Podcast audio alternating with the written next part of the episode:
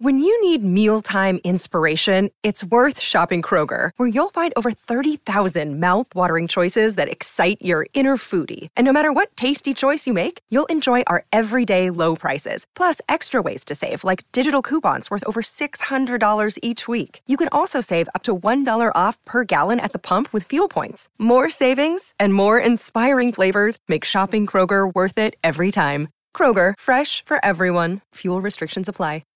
With the Lucky Land slots, you can get lucky just about anywhere. This is your captain speaking. Uh, we've got clear runway and the weather's fine, but we're just going to circle up here a while and uh, get lucky. No, no, nothing like that. It's just these cash prizes add up quick. So I suggest you sit back, keep your tray table upright, and start getting lucky. Play for free at LuckyLandSlots.com. Are you feeling lucky? No purchase necessary. Void where prohibited by law. 18 plus terms and conditions apply. See website for details. With Lucky Land slots, you can get lucky just about anywhere. Dearly beloved, we are gathered here today to. Has anyone seen the bride and groom? Sorry, sorry, we're here. We were getting lucky in the limo and we lost track of time. No, Lucky Land Casino, with cash prizes that add up quicker than a guest registry. In that case, I pronounce you lucky. Play for free at LuckyLandSlots.com. Daily bonuses are waiting. No purchase necessary. Void where prohibited by law. 18 plus. Terms and conditions apply. See website for details.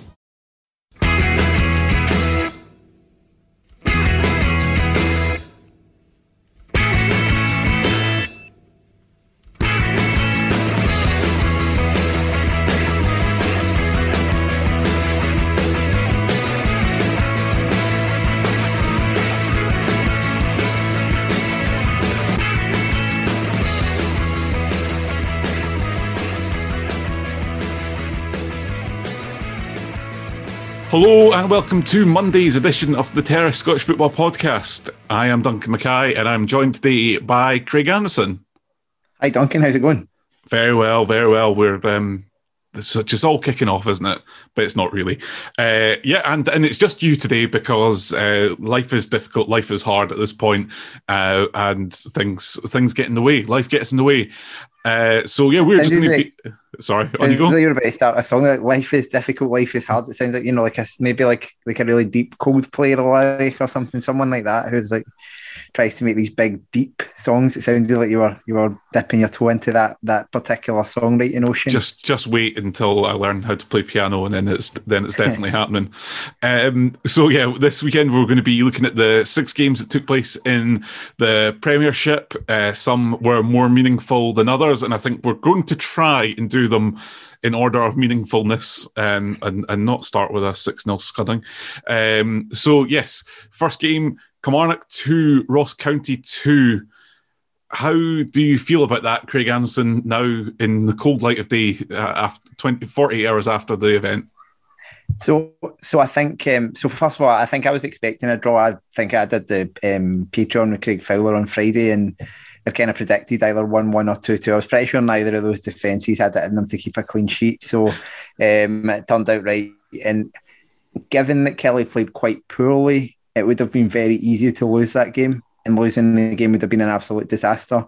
Drawing the game's not great, but it keeps you know Ross County are only a point ahead of us. Like it's not you know it's not the end of the world. We've still got two home games, still got you know four chances to to get something and try and propel ourselves ahead of them, and and did pull a point further away from from Hamilton. And all of these things are positives, but the, the downside, I mean, the fact that we played badly is it's in itself a downside, but kind of I was I was uh, I was chatting um, chatting offline to a couple other Killie fans and we making the point that earlier in the season we would have lost games like this. Like there, there's not a single game I can think of this season where Killie have like stolen points. Like as in like you know as in got got, got away with perfor- get, get points above performance, I suppose. Yeah, it's been a lot of the opposite. I mean, the game was two games against St Johnstone at Rugby Park, leading one 0 going into the kind of uh, playing well. Um, Ross Millen gets himself sent off, and we chuck away two goals in the last ten minutes, including one like right at the death. Um, we were two 0 up against St Johnstone, um, managed to lose three two. Two games against Livingston where we chucked away like last minute goals. If we'd just taken a point in each of those games instead of like you know maybe over pushing, which I think we did at times, then. Um, we'd be we'd be much better off. So so in that respect, taking a point from this is um, a good chance. But when you lead twice, it's definitely a big missed opportunity because I think I was looking at this and thinking, well, if we can win, then we play Dundee United. Um, the next home game, you you could theoretically, you know, you know, be like four points ahead of them, and almost kind of looking over, you know, almost kind of thinking within two games you could get rid of most of the worries. Whereas looking at it now, I'd be very surprised if it doesn't go to the last day. Yeah, I think certainly, certainly if we are to stay up, I think it will go to the last day as possible. It could be out of our hands from that respect. like, like in terms of catching county, I mean, before then, but um, I don't think we're now going to be more than three points ahead of them going into the last game. I would I would say that while watching Kilmarnock now under Tommy Wright though is a bit more enjoyable though. There's clearly obviously the the rival Lafferty, and we've I think we'll we've re- reeled out the stats about his uh, late in the season performances more, more than enough already on probably every podcast that since since Alan Temple revealed it. Um, but it just feels that there's there's more chance that Killie stay in games because the, the front line is now looking a bit more threatening. Yeah, I mean, he's just he's just very much kind of gone right. I want to play a four, a kind of four four one one type shape after kind of the the field experiment with a back three that um, he very quickly abandoned. Let's get a solid left-footed left back, a solid right-footed right back. Let's have someone with a left foot on the left, someone with a right foot on the right, and you know, it's it's, it's all the simple things, but managers don't always do it and it, and it has certainly brought yeah. There's now a plan and attack, so you know we're creating lots of chances, and, and we're you know all sorts of different types of chances, and we're scoring the goals as a result. The problem is fundamentally like we've got a, a midfield two who are clearly are and have been very good players, but lack dynamism and, and age is catching up with them. I think Dicker, Dicker in particular, like who, who I'm a massive fan of, and I think is has been underrated for a long time by Killie fans. I think um, his legs are starting, he's really starting to get caught out with, with kind of pace in behind. On top of that, we're, we've got a pretty poor defence. Like the defenders are not great. And then you're immediately kind of on the back foot, and then you've got a goalkeeper that nobody has faith in. I think would, would be a fair way of putting it. I think that would be a very fair assessment given I, I, suppose those those two issues were, were clear as day in the two goals that, that you conceded the weekend. The, the first goal, um, I don't know who was meant to be tracking Michael Gardyne at all, and then the second goal comes from a from a fairly lackluster shot that, that Doyle manages to put out for a corner, and then and then the marking at the the corner isn't great either. Um, you know, whereas you know the goal, the lead, leading goal you score is a fantastic technique from from Chris Burke. So it must be kind of frustrating in, in that sense that you're creating uh, you know amazing goals, but then conceding just slapdash nonsense yeah, I mean, you can look at it, that first goal, and, and we've been making a habit recently of, of scoring early. We scored early against County um, through there, which we still managed to lose. We scored in the first minute against Motherwell. So these are things that I think are coming from right. You know, get out, get out, get on top of them, and make a really big start early on, which we've done in all those games. And you saw that, and, and County didn't. County were, were struggling with it from the from the kickoff, and then it, yeah, it, Burke wasn't getting picked up at all, and then he um, yeah he rattles in a really lovely finish and, and comes up big in big moments. Burko time and again. Um, he almost won the game at the end as well with a kind of shot that, that nobody was expecting. But yeah, then then it's a it's a big high ball into the box. That's what I mean. County didn't really work for either of the goals as much as they were definitely good value for the point. Like they, they were the better team, if anything the goals themselves they didn't work for. It was a big, big long ball and white. Uh, sorry, not even white. Uh, I thought it was white at first, and I was like, right, that's fair enough. You can get beaten there by white, and then I realised it's actually Billy Mackay out jumps, um, out jumps Medley on the edge, and then Broadfoot. I, I, can see what he's doing. He's in two minds because Gardyne's coming towards him at a bit of pace, and I think he's thinking, like, I can easily make a tackle here, but bring him down, get sent yeah, off. Yeah and and you know, and so it, it kind of takes the lesser of two evils, but it just looks like he's kind of ushering Gardyne through to shoot, which and and you know, ten yards from goal is not a good idea, and and, and he, he does score, and then yeah, you work work back into a lead, and, and Mitch Pinnock's been a bit of a revelation under um under Wright him. That was that the, was one of my notes, including that outrageous piece of skill. Yeah, you can scroll through it from this morning. There's a video of it, and it was it, well, I'd said at the time it was like reminiscent of uh, Greg Stewart when he was kind of at his peak. But the difference was with Greg Stewart, he then like would deliver a cross and find somebody for a goal, and Mitch Pinnock like smashed it straight at the goalkeeper.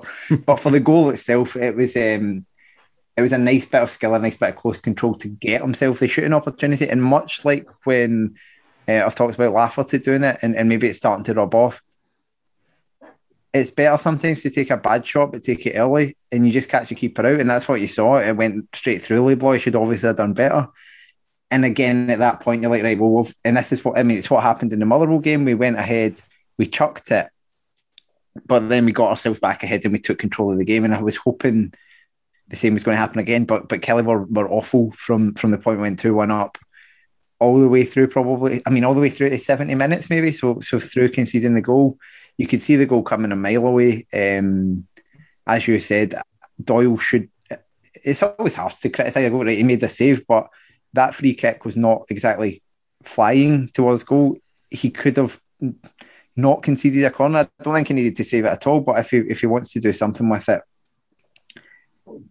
parry it out and away to the side or something. He puts it behind for a corner, and, and from that corner, I think they highlighted on on Sports Scene there was maybe a wee nudge, but not not anything like enough for a foul. And it's far too easy. And I think it's Medley again who who loses the man. And uh, Medley's a funny one. He's he, he, I think he, said he reminds me of Stuart Findlay when he come he came in at Killie, which is that he has a lot of raw abilities and, and he's quick and he reads the game quite well and, and all of that stuff but fundamentally as a defender, he's got a lot to learn, which is why he's playing for us. I think. Yeah.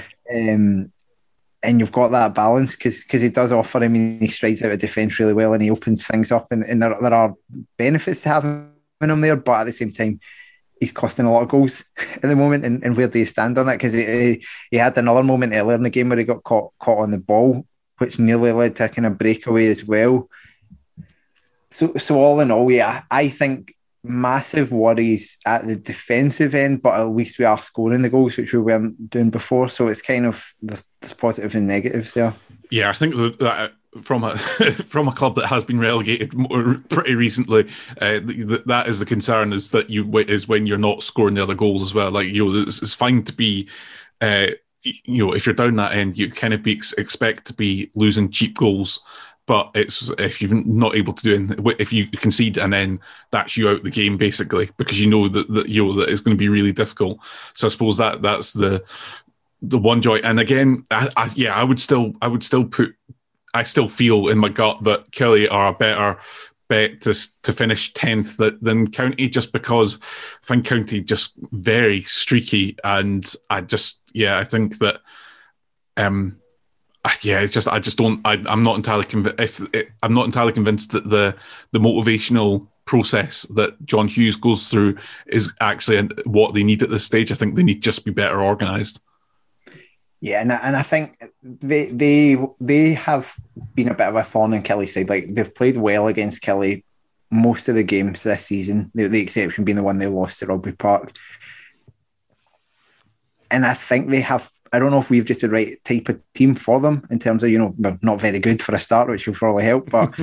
they they've certainly they've certainly had a lot they've, they've, looked a lot better against us than when I've seen them against other teams and that's the hope I'm taking that you know that, that maybe they go into these subsequent matches and can't replicate that because I think on if they play like that um they, they will pick up wins um before the end of the season but if they play like they played in the in the previous weeks like if they played like they played against Inverness the Friday night before uh, I think they would have they would lose the remaining four games, which is what I'm hoping for. But um, yeah, I think that there's some. I think the the front. I think I think he's got the team in terms of the attack right. Is my feeling like I think as much as Jordan White takes a bit of stick, probably some of it deserved. He's a good big target, and Mackay gets in about the the the flick especially, especially for these final final games, like where you with those two at least you know they're going to be in the game. Like mercurial Ollie Shaw that you like that can't can't force his way into a game, I suppose, in the same way that that that White can just by virtue of lumping the ball up towards his head. And and Gardyne is, is always dangerous. He ever since he played quite poorly for us, every time he comes back to Rugby Park, he, he he's excellent. Which he, he just does a power of running. their defence is not very good, uh, and their goalkeeper's not very good. So they've probably got pretty similar problems to, to what Kilmarnock do. I think it's there are three bad teams, and then I think actually we'll go on and talk. I think there is actually a fourth bad team in the league, but they have something that that none of the other um, bottom three clubs do, which is a very good goalkeeper, um, and that's that's where we kind of stand. I think, and so yeah, I it was it was a pro, probably a a better point for County than, than Killie, but at the same time, I think County maybe slightly disappointed they didn't win. Yeah, I think that I think that's probably fair, and I think that's the kind of the impression both managers gave after the uh, in the, their post match comments that they both felt they could win, but also weren't utterly devastated to leave with a point. Um, I suppose we, that that we need, need move on to the other team that's currently sitting uh, twelfth uh, in the in the league, and that's Hamilton. They were defeated one 0 by Dundee United at home. Uh, Marc McNulty uh, freebie, basically, essentially. Um, you know, there was a I, w- I was quite looking forward to this because I'd heard uh, Brian Rice before before I'd watched the highlights, uh, you know, and his reaction, and he was saying, you know, if we uh, if we have got performance like that three four times a season, we we wouldn't be where we are.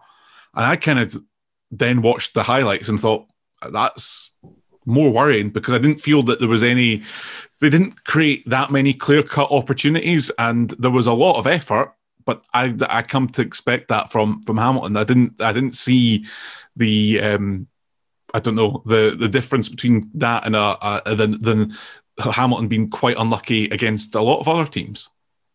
Yeah, I think I so the the fourth team I was saying that weren't very good. I think is Dundee United. I think um, they have some good players, but fundamentally, and you saw it again in that game. If they don't have Benjamin Siegrist this season, I think they are ten points worse off, maybe more. Uh, pro- yeah, potentially more. Yeah, yeah um, and, and would be it's, right. It's, it, it's, probably covering a multitude of sins. Right in that mix, but but yeah, Hamilton. There's no doubt for me since January they've been a much better team, um, a much better team. But what they've actually struggled to do is get wins. They've had a lot of draws, and then it's a fine line because your draws either turn into defeats or they turn into wins, and and this turned into a defeat, a game that they probably will feel they, they should have got more from and and it's not a time of the season for hard luck stories. I guess it's not like you know nearly near you know when it's in August and you're like, oh, we played well and we could have you know we, we should have won. You kind of go, all right, okay, well next week's there. But when you've got four games left, it's very much like that. That no longer becomes useful in any yeah, way. Yeah, it's that it's that thing when you get excited by managers talking about um, you know, what what I'm looking at, what what I prefer seeing was the performance level rather than the result the, uh, this time of the season, um, I would I would take the lowest performance going as long as you get the result because ultimately that's all that matters at the moment, and that would yeah that would be a slightly concerning for Accies viewpoint. Yeah, um, the the goal for me, the problem I have with it is, I I quite I don't mind teams playing about at the back, and I think like people get you know get too worked up about it because most of the time it, it doesn't lead to a mistake, and what it does is it draws the other team out you create openings, you know, you, you're a bit patient, they get frustrated, you, you you kind of pick them apart and stuff like that. So I don't mind that.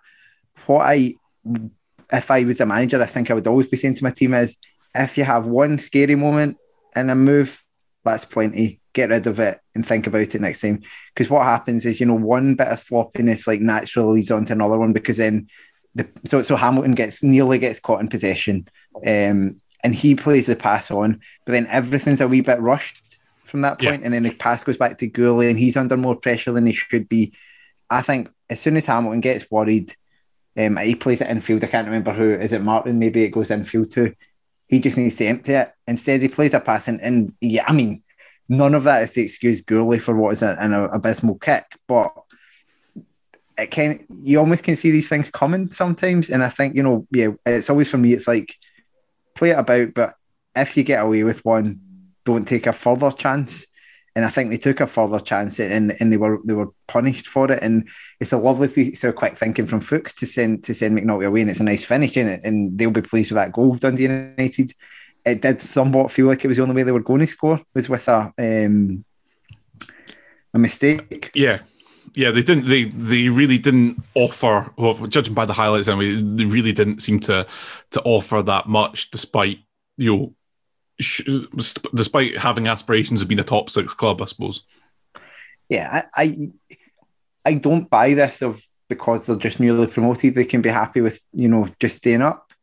They're they're not Livingston, they're not Hamilton, they're not Ross County coming into the league. They're they're still Dundee United. They're still probably sitting with a top six budget. So so you know, finishing seventh, eighth, ninth, whatever it is, is fine. It's not a bad season because yeah, they, they, they do have to adapt, you know, to the Premiership. There's there's a whole ton of things going on, and the worst thing possible for that club would have been to have gone back down after after the money invested in coming back up. But it doesn't make it a good season. I don't think it's by any stretch a good season for them. They should be higher up. They have some players who should be at higher level, but they've they've got some players who are not up to it as well. And I think they'll they'll be one of the teams that can kind of take away the season ability. Yeah, it was fine, but I would hope that Mellon has just decided, right, I'm just going to make sure we don't get relegated this season, and then he's going to build. Because if I was a Dundee United fan, I don't think, I don't think I would want to watch that team play like that again next season. You would be looking for new, more exciting players to come in. Yeah, and I th- and, and you're, you're winning, but just by the skin of your teeth a lot as well. I mean, that was you know that they didn't look all that impressive against a, a, a, struggling League One side in Partick Thistle, and got very, very fortunate to to get out of that. And you know, really probably sh- shouldn't be in, or they should at least have been going into extra time uh, at the very least on that. Uh, and then again, you know, it's a, another on a on a on a plate uh, chance that gives them a chance to to to beat Hamilton. But yeah, they didn't really offer much beyond that. Again, you know, we talked about uh, or we re- referenced Siegrist being excellent, but again, there wasn't anything that was truly remarkable. It's just it's probably just telling the standard of bottom six goalkeepers this season. I think that he looks good. He looks impressive because he does a lot of the basics very well. He, he makes saves. He, he, yeah. he actually they don't go through him. Yeah, basically they're running through things like that. Yeah, I, I think that would be the talking to the goalkeeper situation. I think that would maybe be the biggest worry for for Hamilton as well. It looks like Fulton's probably not going to be back this season. He's by no means an amazing goalkeeper, but he did sneak into the boys' top twelve when they did it. And and Gourlay, I think, as a backup for Hamilton Accies is what you expect as a backup for a team that's probably got one of the lowest budgets in the league. He's probably a competent goalkeeper, but I don't think he's going to save you any. You know, he's not yeah. going to win you points and stuff like that. And you could really be doing like like when Hamilton stayed up those seasons, the first team, and they always had Tomas Cerny, and and he would win them. No, he, he I, I, I, suppose Cherny is is almost a Siegrist for yeah. the new generation and and they do seem to be falling apart a wee bit in terms of having players available. They seem to be losing players Hamilton at the worst possible time. For them, they'll maybe I I don't buy it kind of you oh you, you don't want to be in the cup and all that, but they don't have you know Killie Killie have got the the cup and, and we'll be hoping for a decent run with the draw that we've got. Accies and County don't have to worry about the cup, so they have an extra wee um, period to maybe get some players back to fitness and stuff like that. But it'll be interesting. Yeah, I I am more confident of them not catching us than I was probably a couple of weeks ago. But they're, they're only two points behind. It's not like you know, it's not yeah. a big gap. They, they could. But I suppose they, they're going to go into they're going to have a week off and going to be or or ten days off. But they're going to be dwelling on the fact that that's probably one of the best. Their managers come out and said that was the best performance of the season that would be slightly alarming, I think. Um, and then I suppose we should we should conclude the the uh, the roundup on on the bottom six on Saturday. Uh, Motherwell beat St Mirren in one 0 in what seemed like a a pretty uh, entertaining game, all all told. But again, nothing to play for. So kind of that you know the Motherwell are pretty much safe. Uh, you know, St Mirren are like there's yeah like there was. Um, it was just a game, wasn't it? Yeah, I think like Motherwell, if they'd lost this game, they would have they would have looked like they were in a bit of trouble and they, they would have had a worry. But I think it would have surprised me if they hadn't at least won one game after the split. Um, and and they're yeah now now now I'm pretty happy to call them safe. I think it is between three And yeah, something miraculous has to, uh, something really bad has to happen now for Motherwell. Yeah, they, they would need to lose all four games in a in a, a combination of results as well in the other one. So I'm I'm happy to give them the safety, and I, and I think Alexander uh, deserves credit for coming in. Um, as much as I think he, he seems like a strange man, um, he's come in and um, re- steadied the ship. I'm pretty sure Robinson would have kept them up anyway, to be honest. But the steadied the ship. He's got them the, the victories they needed, and they can now look at building for next season. They'll probably have to replace quite a few of the players. Um, you know, um, I assume Gallagher will not be there. I assume Campbell will not be there. Um, possibly some of the others as well. And so they have to rebuild, but they've got the freedom to do that, and, and they've probably got a decent enough budget. And and you know that I think that their playing budget this year was was as high as it had been for for many years. Um, and they also have now have a manager who is used to shopping in that market. The Motherwell seem to do a lot of their work in. Yeah, so so I think they'll they'll be happy enough that you know they've, they've, they've done the job. It was a nice. It was the type of goal you you, you expect from Cole. Um, you know, he just pin, pinches one. It was a bit lucky, but you know, much, much like his dad, they, they seem to just be in the right. He seems to be in the right you've place. Got, you've got to be there to score them. Um, and and I was going to say a good save from Kelly from the penalty. But it Not was. really, to be honest, it's an awful penalty. What what did you make of the um, the penalty itself?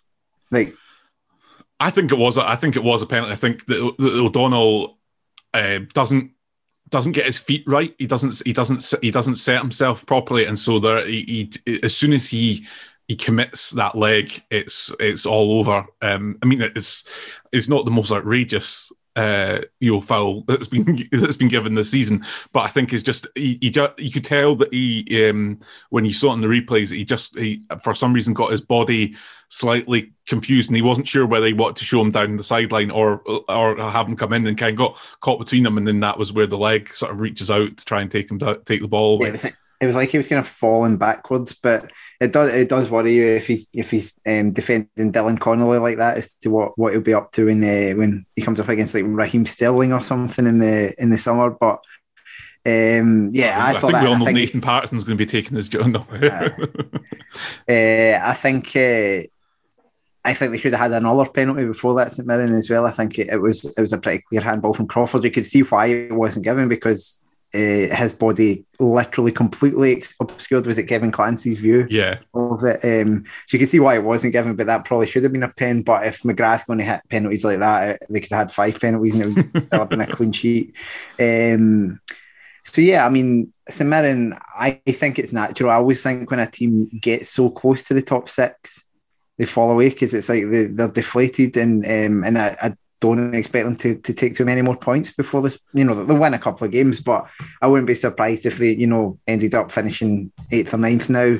Um, Yeah, I do. I do find it odd that there's there's some. I think because St Mirren put so much, um, you know, so many balls in a basket in terms of reaching top six, that it's naturally going to be quite devastating. And, and I don't think that Goodwin's the sort of manager that can then fake it, I suppose, and come in and be like, "Well, that's actually what's important now is we win the next five games, and you'll give us like, you know."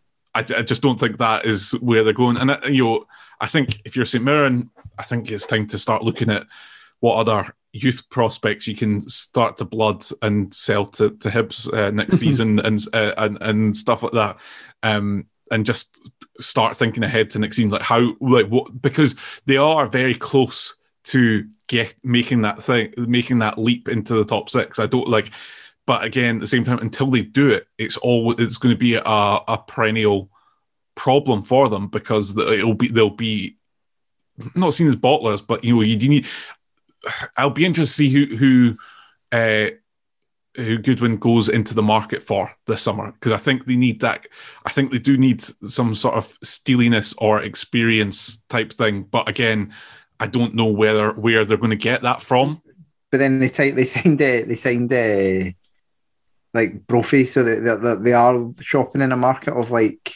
Obviously, it didn't work out because he got injured, but they are obviously they obviously do have the money to chuck about there because Yeah, because they didn't. They didn't wait. you're They didn't hang attracted, you around know. from. Yeah. yeah, a player, you know, like that. So they, they do have, I think they do have the money there um, behind them. And, and I think I think you can see them building something, but it's very easy for these things to fall apart, and especially when you know you you are always susceptible to losing players. Any any club kind of outside any club, especially outside the kind of you know big big city teams, and, and you can lose your you can lose a player at any point for an extra two hundred quid, and it, it's it's always part of it. It's very hard to build anything, so I'm always I'm always wary of making like long term predictions because you know a couple of injuries and they could be you know back down in the relegation scrap next season, but they have been an impressive team on the whole this season. I think once they sh- shrugged off the kind of COVID issues at the start of the season, they really put a run together, and it's clear to me Goodwin knows what he's doing. It, he may not be a manager for a top club at any time ever. I think he probably won't be. I think he's maybe do, maybe never going to win enough games to be a kind of you know top level manager um, or a manager of a top club. But for a St Mirren, I think he's a perfect manager, and I, and I expect them to continue to do well. But as I say, you never do know. Yeah, well, that that concludes the, the low road in the, the Premiership. We should probably uh, go to the top six now, and I suppose McDiarmid Park is the next place to go because Aberdeen keeping the keeping the fight for uh, third place alive with a one 0 win over St Johnstone. Um, I mean, not not a gripping game by the looks of it, um, but that would be uh, you know difficult for uh, for anyone to surmise ahead of time that two turgid teams might, uh, two turgid teams that are sometimes struggling to score might not uh, turn turn out a goal fest. I think um, you could have told me that was the St Johnstone Aberdeen game from earlier in the season just being replayed, and you could almost have just accepted it. St Johnstone seem to have got over that thing of kind of playing quite well, building up, and not really taking their chances. Um, over the last few weeks, they'd obviously to get themselves into the top six, they'd put a run together West kind of came back again, it came back again there. They, they played really well, but they just, you know, they didn't get over the line. And then Aberdeen, you know, scored a goal, maybe not quite out of nothing. Like it wasn't like they weren't in the game at all, but were probably second best up until that point. But but then St Johnstone didn't trouble them enough. Um, subsequently, and Aberdeen are for all their flaws, they are generally good at seeing out games, and, and you saw that from them um, as yeah, well. I think yeah, I think they um, again, just with St Johnstone, it feels like obviously now that now we're on to the fourth time that clubs are playing each other, that there is there there is a kind of a lack of sometimes new things to say, but um, yeah, uh, St John, uh, Aberdeen, I think they're they're not. It doesn't sum up the season in microcosm, but I think it says quite a lot. I just remember one point because I paused it, and it was um, McGinn's cross in the first half and he uh, and he's looking for Hornby. And I paused it just at the point, and, and McGinn's out of shot. But what you what you can see is there are seven St Johnstone uh, players plus uh, plus the goalkeeper and only Hornby in the box. And then, and then there's two Aberdeen players, you know, outside the box, and you uh, that needless to like if you've not like no wonder you're struggling to score goals. If if that's if you're if your players that are meant to be supporting the striker uh, are already writing off the first chance coming. You know, they're they're looking for the second ball, but they're not pressing the space either enough to make it so that defenders or or midfielders that are back will make mistakes. Well, you, you look at that like that situation you mentioned, and it's like, well, what what constitutes a successful piece of play from Niall McGinn at that point? He's clearly he's clearly not going to he's clearly not going to get a goal out of Hornby because he's the only striker surrounded by you know it's it's not going to happen. So then it is like, well, it, it's demoralising as an attacking player, and that's where the confidence goes. Because then you look up and you're like, well, what am I doing here? What What's the point? Why am I chasing sixty yard balls? Yeah, yeah. And that's when you start seeing wingers turning around and passing it to the fullbacks and stuff, and that's what annoys people. And I think that's been the problem with Aberdeen for a while. Was like they've not been a team that take chances, um, and I don't mean that as in the way St Johnstone didn't take chances. This a team that don't, they're not a team that takes risks, mm-hmm. and that gets them, you know, they grind out a lot of victories, but it, it costs them in the big games because to beat a better team, you usually, you know, it's, it's kind of nothing ventured, nothing gained. You need to sometimes take a risk, and it can be a calculated risk to try and create a chance to try and make something happen. Otherwise, you're just constantly relying on mistakes and set pieces, and that's what they've done a lot, and it's why they consistently, despite what I was obviously played. They generally played all right, or a lot of the games against Celtic, for example, they played all right, but they didn't get results and consistently because unlike other teams, Celtic didn't at, at the time didn't make mistakes, mm-hmm. and so you're you're kind of like playing about in front of them, and it'd be interesting to see how Glass addresses that. As I say, I, I think it's going to be not quite a disaster. I think he, I think their performances will be much worse under Glass overall, but maybe he'll add a bit of variability to them. So you know, yeah, maybe they'll maybe they'll probably perform worse overall, but maybe they'll you know get the wins they weren't getting before, and that could win them a cup or get them through in Europe because they're a bit less reliable yeah, and, and, predictable I, I, in a bad way. I think you're right, but I think that I think that um, there might still be further low points to come before there's a point of recovery. Um, you know, we, have seen that a lot, but that it's it's it can be difficult um, for fans to to buy into that narrative that you're like to to arrest the slide. Sometimes you've got to go further, uh, further down. Um, I, I think we should we should talk about the quality of Matthew Kennedy's pass for for Hayes' goal. I mean, that was terrific. I think that um, I, just, I love that sort of punched pass, if that makes sense. Like it, it there's a, it feels like there's backspin on it, but there's not quite. I think uh, Rooney should have done better. I think when you've got two two men back, that Hayes has not been prolific this season uh, and doesn't necessarily have the same pace that he once did.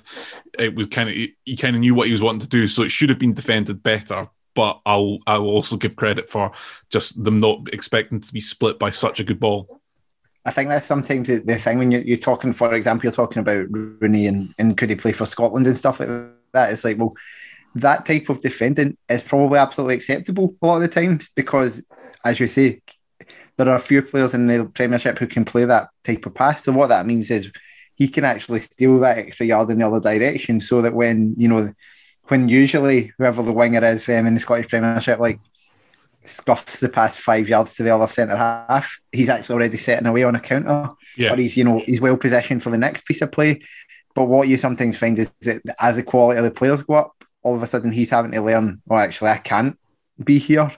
Um, and so it's, it's, going to be interesting as a player as he develops going forward. If he goes to play at a higher level, which I have a feeling he will, because of the physical attributes he has, as to how he copes with that. Because I think, you know, he was playing, you know, well, League Two with Queens Park to begin with, and then um, you know played a bit of Championship, maybe League One as well, and then um, this is his first season, you know, in the Premiership, and, and he's had a lot of praise, but there are negatives to his game, and I think you maybe saw one of them that defensively he still got some way to go.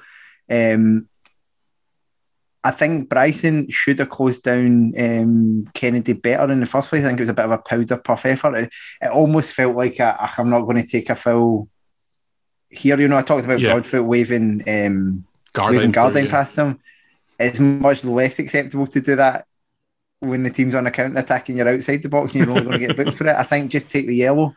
Um, but then, yeah, the, the quality that, that's me being negative and picking out the defending errors, but the quality of the pass is, is tremendous. And his times he's run really well and it's a really nice finish. It's a perfect, I know it's everything we talked about. And it's again the same thing. Hayes does take the risk by making the run. He goes beyond. Um, he goes beyond because Rooney going the other way is always going to cause you problems. So you are taking a risk, but he makes the run, and yeah, Kennedy is it's a pass that deserves the, the goal. Yeah, absolutely. I think the only other things to add from that is that St Johnstone did have chances. Kane should have buried that. I mean, I think that I think you know we've we've all said our piece on on Chris Kane over the years, but again, you know that, that's going to you know I don't know if, if, if there's any point in saying it, but you know, like, oh, if St Johnstone want to go further, you need to have someone that's a bit more clinical than that. And even Ali McCann's chance late on, I think you know, a better striker off the ball would would have got the equaliser in that part. Yeah, I think Kane. The, the thing with me and Kane is always like you can see how much he brings to the team, and you saw in the cup final, and you saw in the, the semi final against Hibs as well, how much he can do for the team. But again, then you see, well, that's why he's at St Johnstone, and it's why he's unconvincing for St Johnstone at times, is because well, he is a striker and he doesn't score enough goals. Um, so th- there's always that balance. But yeah, it, I think they they will probably not be able to upgrade on him if you know what I mean, because he's probably for for what um, for what Davidson wants from his striker, he offers so much. Yeah, but the type of player that offers a wee bit extra they can't afford. So it's yeah. always that kind of, you know, it's that stri- stri- striving for perfection. So Davidson will just be hoping he can maybe make him better at the things he's not good at. Yeah, sharpen sharpen is uh, is the, the the the tools that are not quite as, uh, as used as often. But yeah, um, we should then uh, uh, you know penultimate game of the weekend. The the team that uh, Aberdeen are challenging for third, Hibs went down two one to the champions Rangers at Ibrox in on a Sunday televised game for reasons that I'm not quite sure why it was Sunday at three o'clock. Was it just the, the, the Rangers could potentially have been playing in Europe? Um, I thought it was just because Celtic were at home. And oh yeah, that was also. I know that I know that I know there was not fans there, but yeah, I assumed that I assumed that was why. So, so uh, I guess I can ask I can ask you a couple of questions on Hibs on this. Um, how did you feel? My view was that Hibs were a wee bit too passive to start with. Was that what your take was, or? Yeah, they they were too passive for two periods that were a bit far too far too long in in the game. Um, especially you know, especially the joy that Hibs were having um, on the right hand side. Barisic had possibly his worst game he's had. Uh, in a Rangers jersey, uh, I'm, I'm, not can't say I've, I've, got an encyclopedic knowledge of every appearance he's made, but um, Boyle and then Boyle and Cadden really gave him a gave him a hard time. Um, but there wasn't you know, the when there was such an obvious weakness in how Rangers were playing on uh, yesterday because the left hand side or Hibs left hand side, you was a bit of a ding dong between uh, Doig and Patterson. That was really entertaining, but the, you know nothing. It was kind of they were cancelling each other out. Um, that Hibs were not focusing on that weakness that Rangers had.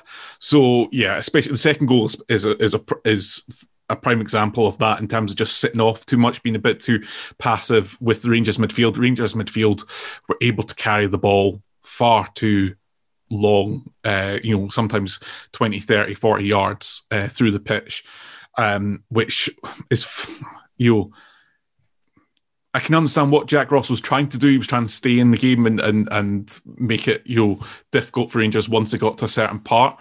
But I mean that's the that's the fourth time, and you know we've been relatively good against Rangers, but we've only taken one point out of twelve in the end, and that's that's uh, slightly disappointing. I mean, again, there's a possibility the Rangers go unbeaten this season, so you can't maybe maybe it's a bit churlish, but I think there have been certain moments when they've been there for the taking, but this is not the not a swashbuckling Hib side of previous. But then again, they've not taken a hiding that much of Rangers this season either. So yeah, I always get I do always get like a, a bit of a McInnes vibe off of uh, Ross sometimes, and that he's, he's safe.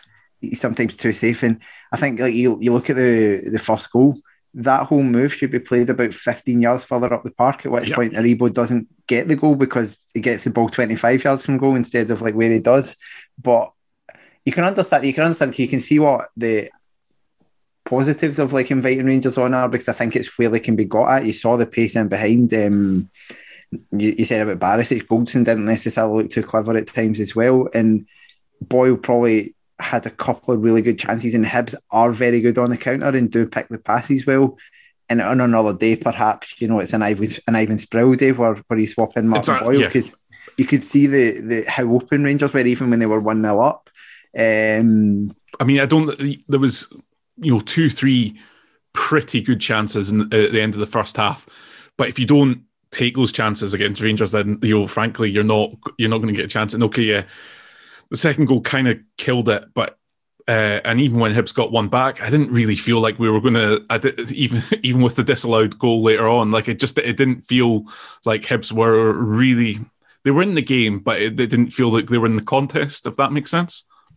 Yeah, that, that's kind of the, the view I got, and, and, and don't get me wrong, I think if they can keep a hold of, of a couple of Irvine in particular, I think Hibs will be. I think they'll finish third this season, but it might be quite tight um, because it's Jack, it's, it's Jack Ross big games. They've got a big game against Aberdeen. The, the record against Aberdeen's not great. All of that stuff. Yeah, and you do as much as Aberdeen are, are bad in these games. You do just sometimes fancy them to you know pick up a win against uh, Rangers or something, or Aber- or Celtic, or. I, I think uh, yeah I think Aberdeen is going to be a curious one. I think it might go one it could go one of two ways, you know, like or it could go it could go, it could go many ways actually. But um, yeah, you you do wonder how I mean, there's nothing to say that Aberdeen might not win. The, I mean, I think it's highly unlikely, but they could theoretically win the last four games now that they're unleashed under, you know, then they're all ready to impress. And, uh, you know, the, the, the good time vibes are back. But again, they could, I could, you could easily see them losing the next four, uh, next four games as well. But what I was going to say is, regardless of what happens this season, I would have Hibs as hugely strong favourites for third next season because I think they've got they've got consistency with the manager. I don't think I think it'll work in their favour how it went with Ross at Sunderland, even though every other manager at Sunderland's not done anything different to he has.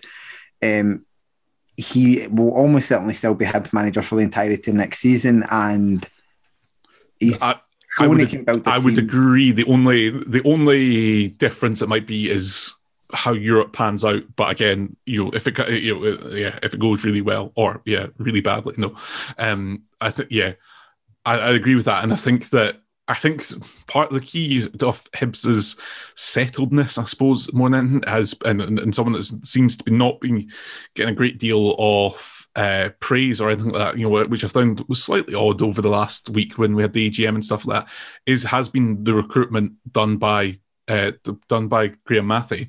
Um, it does seem quite odd that he, he seems kind of excluded from that when it's clear that he is identifying quite a lot of these players that are coming to the club.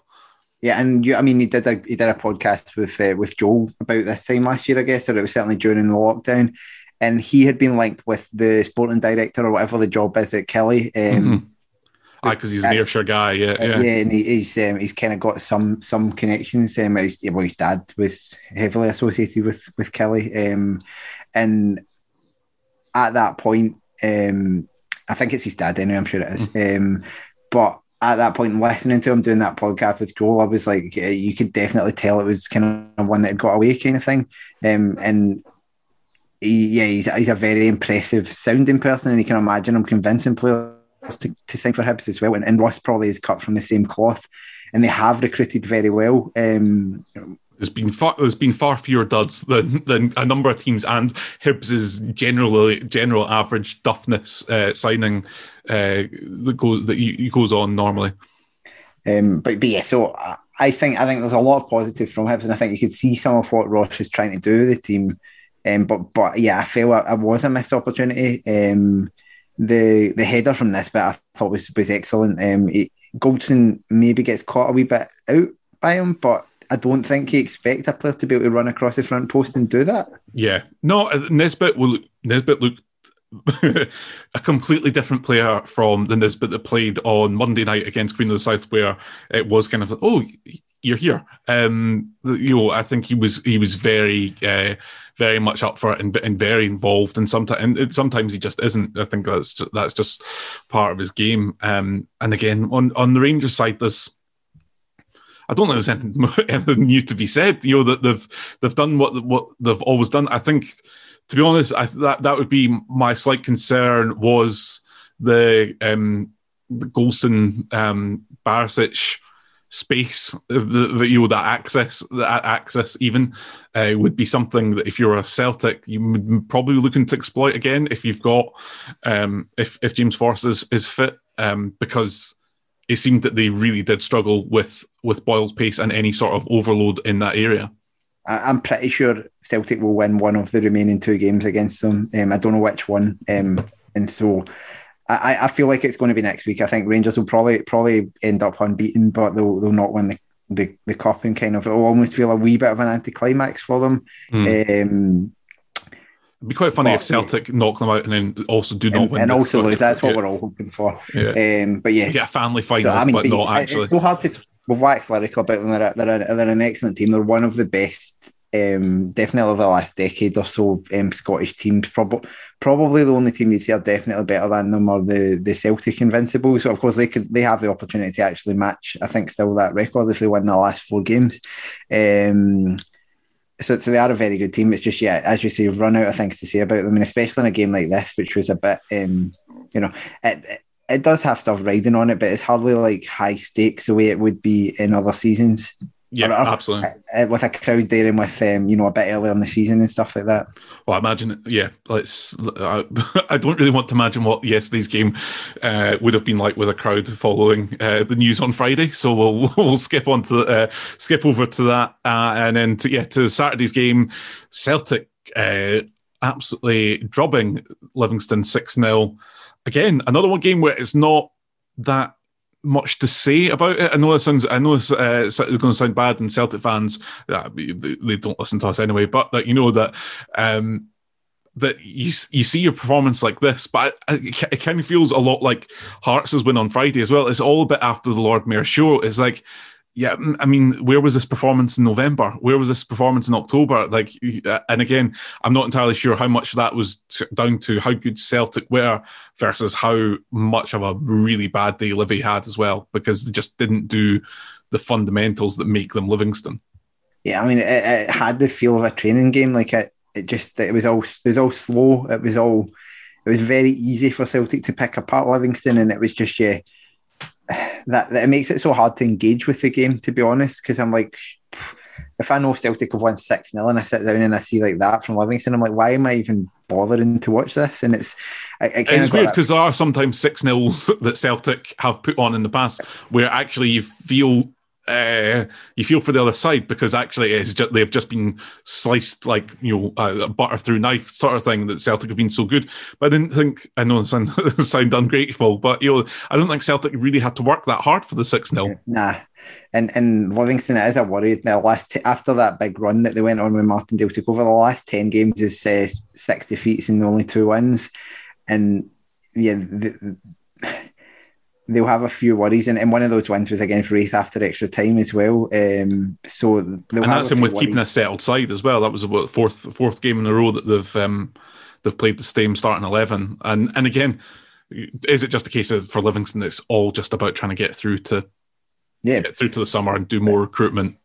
But as much as that, you know, there's the story of whether they might or might not get a license for Europe. You'd think like fifth place is a big is a big target. You know, playing in Europe is still something that you want to try and do, and and I'm pretty sure every Scottish team targets that. You know, is is a possibility, as a way of potentially getting some some revenue, but also kind of in normal times attracting fans along because it's a bit of a, a different game, and also just you know raising your profile as a club. Um, yeah, I mean, I think I think for Livingston, you know, if uh, a good run in Europe could be again, it could be a bit of a game changer for them. You want to say like you, that just by you've seen it. The, the, there is a um, oh, what's what's the term? I can't remember. But you basically every time that uh, the that you're in Europe, like you adds to the the inequality that exists. You've seen that you know, in a lot of like it's happened in, in Luxembourg. I think there's that club that because they went on one run, it's just basically meant they're topping money up the whole time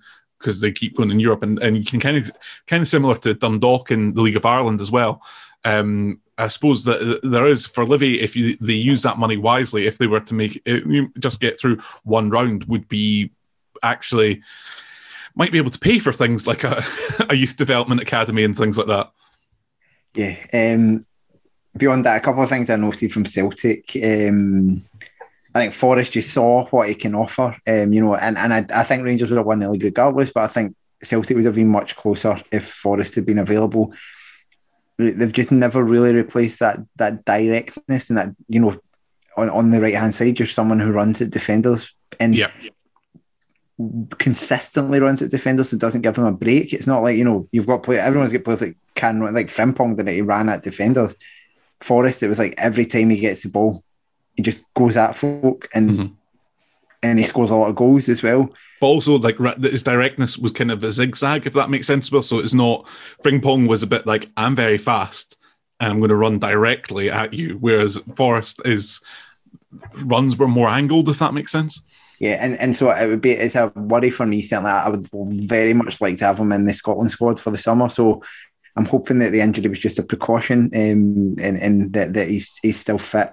And then Elyounoussi um, was two two fantastic goals. They were the highlight of the game for me. They both finishes. I think he's a. I mean, I think he's a terrific player. But again, uh, uh, it's trying to work out what Celtic are trying to do here because I think the I think they've been cost like is it six or twelve million? I can't remember if if they want to sign him.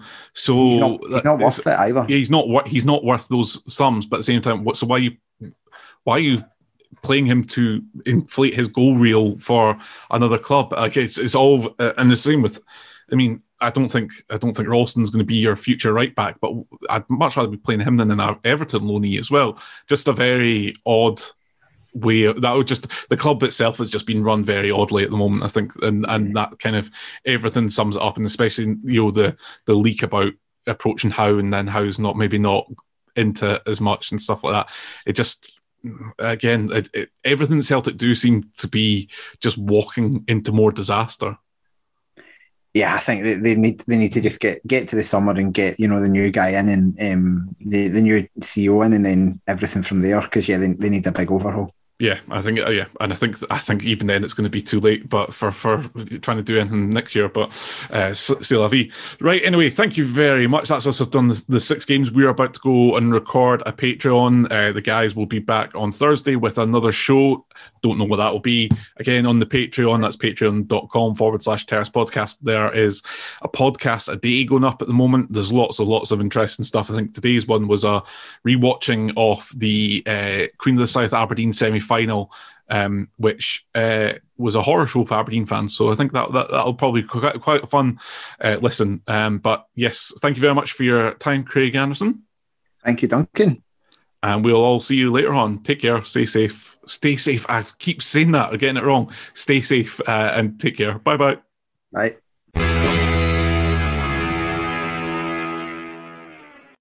Sports Social Podcast Network.